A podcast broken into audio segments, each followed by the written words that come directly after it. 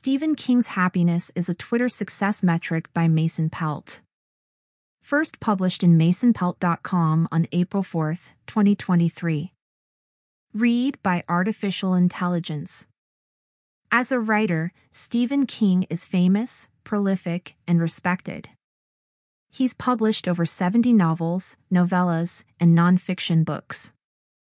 Salem's Lot is casually referenced in verse by Eminem.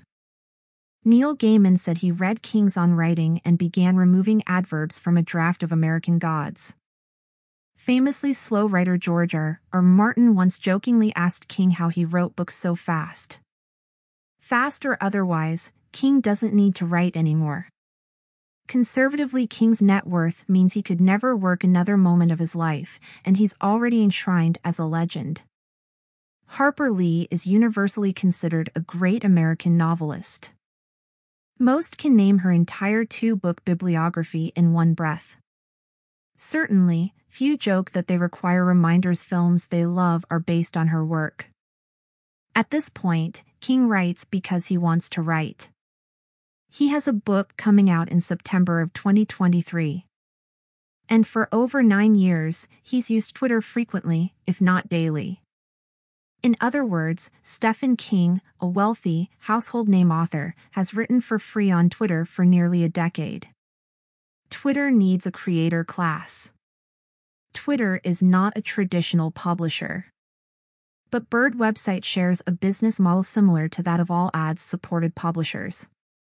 A circle that requires creators, advertisers, and consumers. If content isn't attracting consumers, reach drops.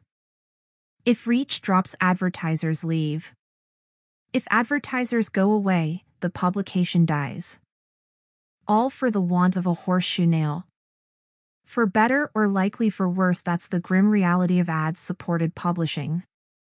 So much of Twitter's value is real celebrities choosing to use the site mostly unfiltered by communications teams and agents.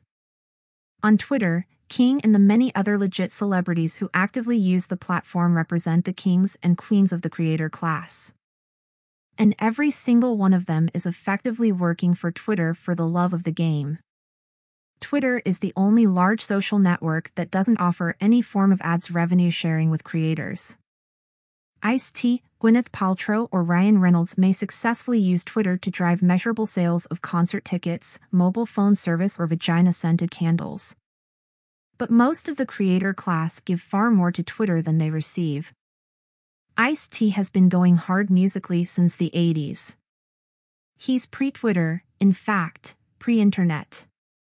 He's filled venues for a long time. Now he has mainstream fame and assuredly a well-funded team to promote shows. Save for the odd brand deal that asks him to tweet, Ice-T is on Twitter for fun. King has less reason to use Twitter than nearly any celebrity.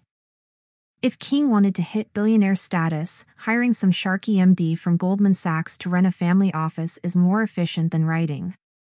If he wanted to promote his next book, few publications on earth wouldn't let him publish a personal essay about, well, anything he wanted. With a fat editor's note that he's promoting a forthcoming novel. If King wrote an article for the New York Times, it would undoubtedly be promoted across the Times Twitter, Facebook, email, homepage, Google News, and the print edition. A distribution greater than the distribution for King's own Twitter. King could write for AARP, the magazine, and the Costco Connection and reach over 30 million more people in print. What's more, no editor would turn down his article. Twitter does not drive traffic. Citing my ad agency demon pedigree here, Twitter is a poor traffic driver for most publications. Social traffic for a typical publication is under 14% of all traffic. Search is the largest traffic source for publications, normally over 55% of all traffic. Direct traffic is typically over 23% of total traffic. Most of the traffic from social in the world of publications comes from Facebook. Across verticals, Facebook is almost always over 40% of the traffic from social for a publication. Twitter is charitably responsible for something like 20% of social referrals. Those numbers are based on data I've looked at across a selection of sites and vary by topic. Crypto, for example, gets far more traffic from Twitter, and cooking media gets a lot of traffic from Pinterest.